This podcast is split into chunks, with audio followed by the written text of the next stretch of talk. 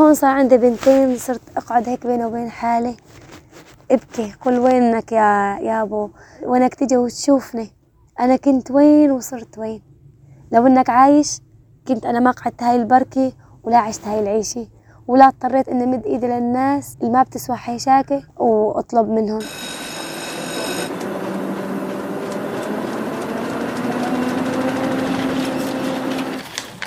عنب بلدي بودكاست.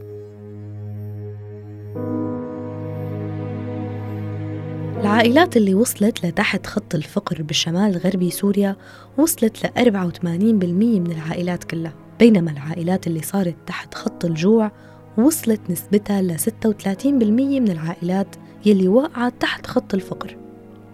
بحسب بيان أصدره فريق منسقو استجابة سوريا السنة الماضية.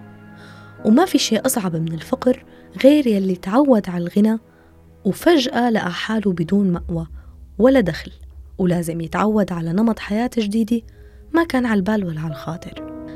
هذا اللي صار مع ضيفتنا عفاف. خلونا نتعرف عليها ونسمع قصتها.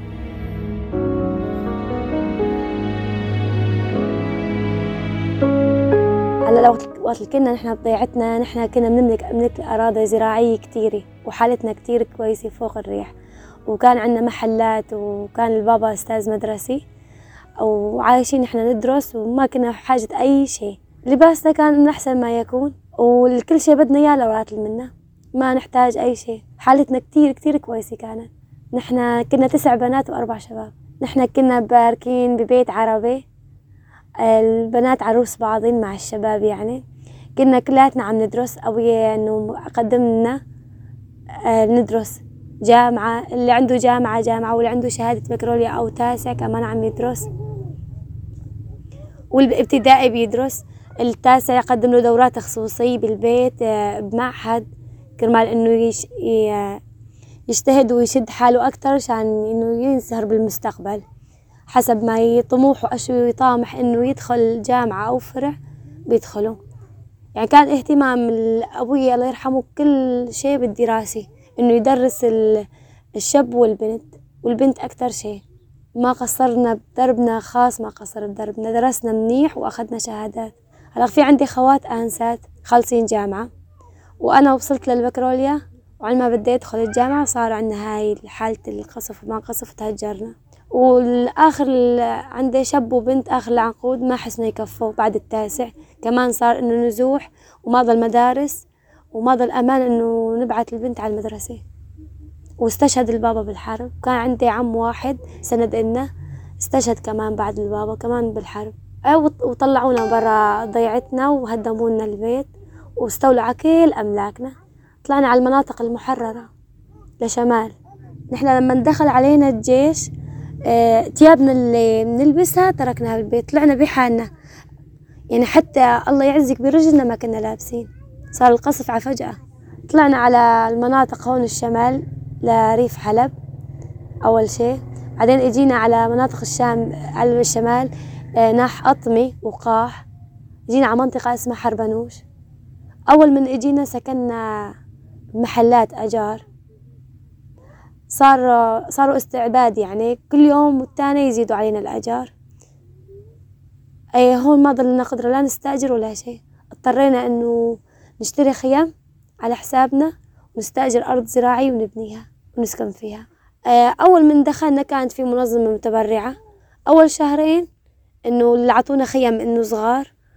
فلميناهن بعناهن واشترينا خيمة كبيرة إنه نتقاوي أنا مثلا وأمي وإخواتي هيك فيها. إنه أوسع لأن هديك بتغرق مطر. كانت أيام شتاء. وبعدها من سكننا بالمخيم وأرض أجار. يعني اضطرينا إنه نطلع نشتغل أي شغلة لحتى نأمن لقمة الأكل وأجار الأرض. اطلع اشتغل مع هيك هالعالم. حواش بطاطا خيار خضرة يعني. آه تقطيف زيتون أوان الزيتون عند أبوي أنا كنت باركي وكل شي يجي لوراتي مني. بحياتي ما بعرف أشو الأرض ولا بعرف شغل الأرض خالص. مصروفة لورات مني كل شي لورات مني. تعلمت اضطريت البد المضطر بدي يتعلم. اطلع أول يوم وثاني يوم أتعلم لحتى حسنت أشتغل. هو صعب الشغل علي لأني ما بعرف هذا الشي بهالمجال والوضع إنه ما بيسمح إنك تطلعي والمناطق اللي نروح نشتغل فيها قريبة لخط النار يعني على الخطر. يعني بس المجبور مط... يعني المضطر مجبور إنه يروح على هيك شغل كرمال بالآخر يأمن آه مصاري يعيش منها ويأكل منها على الأقل يدفع أجار الأرض لأنه إذا ما دفعتي راح يطلعوك براتها.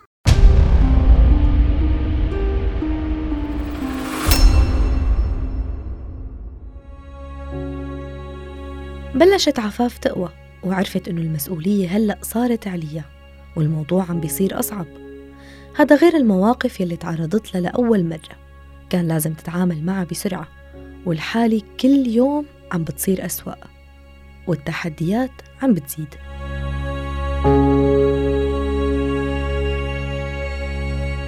أشوف إنه المعلم بيجي بتأمر عليكي؟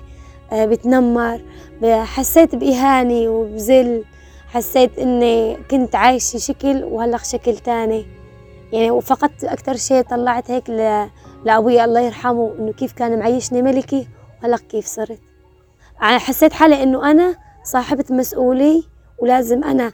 إذا ما اشتغلت ما باكل أنا وبناتي. تزوجت بسن ال عشر سنة. أخذت ابن عمتي وكنت أنا بأثناء الدراسة. تزوجت وبعد ما تزوجت بشغلة شهر آه، هو بيشتغل عامل بلبنان فاضطر إنه ياخدني معه على لبنان.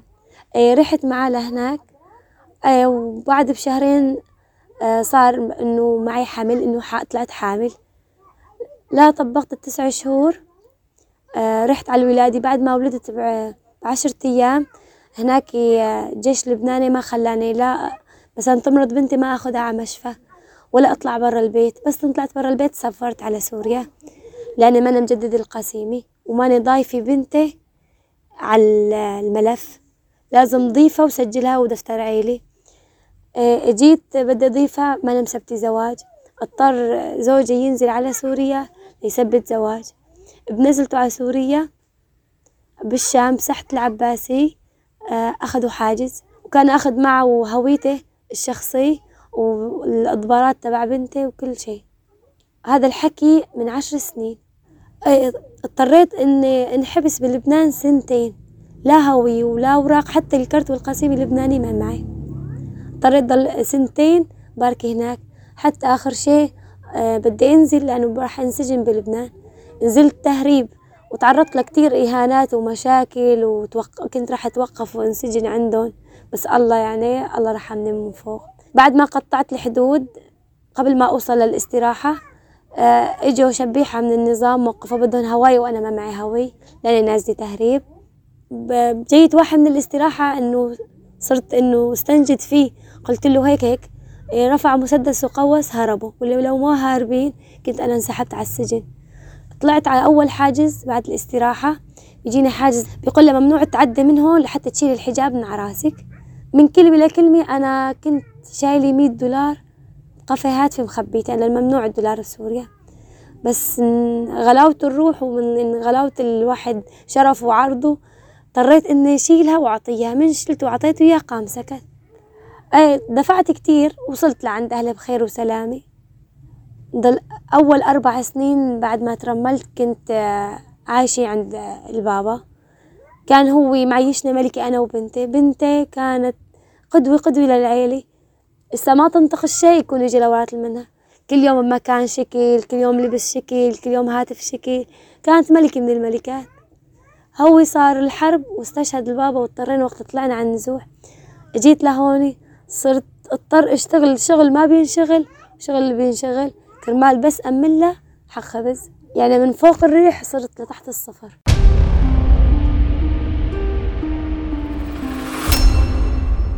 هوني يعني كبرت بنتي. وهي كل فترة تقول ليش أنا ما عندي أب؟ ليش ما كلهم عندهم أبهات اللي أنا ما عندي أب؟ ليش أنا خلقت وما عندي أب؟ إيه كسرت قلبي. فتقدم لي ابن حلال وقال لي راح ربي لك بنتي. قلت بلكي انه بتحس إنه بحنية الأب. تزوجته وبعد بشهرين كنت حامل إيه وأخذوا هون عنا بالمحرر الجبهة سجنوه صار له سنتين. ولدت صار عندي بنت. صار هلق إنه الهم همين. تنتين برقبتي وصار إنه المصروف أكتر والمدخول أكتر إنه بدي أدفع أكتر. يعني صار عندي بنت صغيرة هاي البنت الصغيرة بدها حليب. الله يعزك بدها حفاضات بدها أكلات بدها لبس. أيه هون صار عندي بنتين صرت أقعد هيك بيني وبين حالي. ابكي قل وينك يا يابو آه وينك تجي وتشوفني. أنا كنت وين وصرت وين. لو إنك عايش كنت أنا ما قعدت هاي البركة ولا عشت هاي العيشة ولا اضطريت إني مد إيدي للناس اللي ما بتسوى حيشاكي وأطلب منهم. هلأ أنا بكوني عندي بنت الكبيرة يتيمة لحد الآن ما حد كفلها خالص. والتاني لأن ما عندي تثبيت زواج لا إلي ولا إلها ولا حد بيقدمنا لا معون ولا شيء.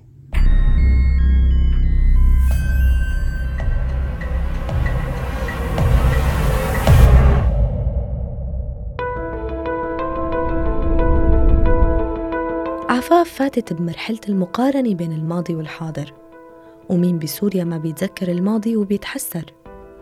بس هي كان وضعها مختلف كان عندها خجل من الطلب والاستجداء وبنفس الوقت كان عندها عزة نفس تخليها تكسب لقمتها بتعبها وشغلها قد ما كان صعب. بس بيضل الماضي وعز أبوها يلي كان عايشة فيه حاجز قدام التأقلم.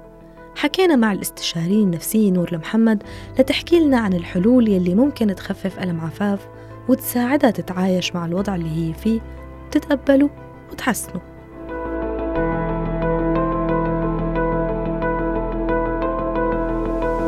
تترك المصائب مثل الموت والخسارة المالية والاجتماعية في الحياة أعمق الندبات والألم النفسي والأثر لمعايشة هاي الأحداث السلبية مع الأسف بدوم لفترات طويلة. بالنسبة لموضوع الأزمة المالية اللي عم تمر فيها السيدة فهو بلا شك بشكل ضغط نفسي من الدرجة الأولى وقد يكون له أثر بيولوجي ونفسي أيضا. أثبتت الدراسات أنه الأشخاص اللي بيواجهوا أزمات مالية بصير في عندهم ضعف بالجهاز المناعي وبالتالي انخفاض في مستوى الصحة العامة وأيضا خلل بالغدد الصماء. أما بالنسبة للأثر النفسي فممكن الضغوطات المالية تسبب لنا توتر اكتئاب قلق عدم القدرة على الاستقرار وإحساس بالضياع قد يلجأ البعض أيضا إلى الإدمان وبصير في زيادة بالشعور بالعزلة والإحباط عدم الإحساس عن الرضا عن الحياة على العموم وفقدان الأمل بالمستقبل أما بالنسبة لجزئية هل المعتاد على الرفاهية والراحة يصعب عليه التعود على المعيشة الصعبة؟ بشكل عام بيكون الموضوع صعب لأنه الراحة والرفاهية شكلت نمط حياة لهذا الفرد. عطاه شعور بالأمان والاستقرار والوجاهة المجتمعية. فلما يصير تغيير كبير بطريقة المعيشة هذا الشخص رح يضطر يواجه تحديات مختلفة ومتطلبات جديدة للحياة.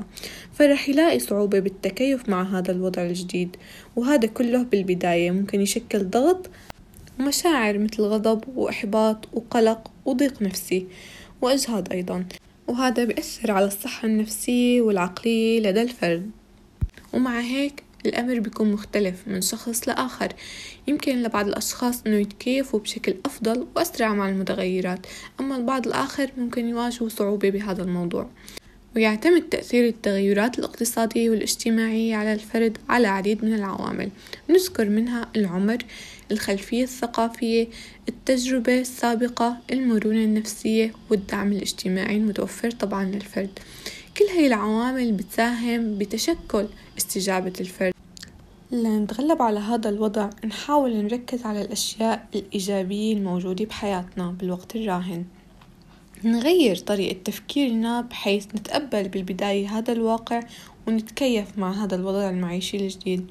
نعرف إنه الحياة فيها مرتفعات ومنخفضات فنكون متفائلين أكثر بالمستقبل في احتمال تطلع لنا فرص جديدة. نبحث عن الدعم الاجتماعي. ممكن للأهل والأصدقاء يكونوا داعمين بشكل كبير ويخففوا عنا. نستثمر بمهاراتنا وتجربتنا المختلفة عن الباقيين ونعمل على تطويرها. نحرص على التعلم المستمر لنقدر نحصل على عمل أفضل وفرصة جديدة. نبتعد قدر الإمكان عن المقارنة الوضع السابق بالحالي. نفكر شو بنقدر نحسن بحياتنا بالوضع الراهن. نبحث عن المساعدة العلاجية من مختص.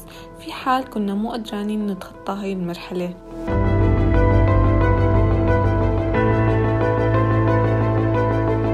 خلصت هالحلقة من بودكاست من جوا بس لسه في قصص كتير مخباية. إذا حابين تسمعوها استنونا بالحلقات الجاي. فيكن تسمعوا الحلقات من خلال موقعنا بلدي بودكاست أو عبر منصاتنا على أبل بودكاست، جوجل بودكاست، ساوند كلاود، ستيتشر وأنغامي. كنت معكم أنا سكينة المهدي من عنب بلدي بودكاست.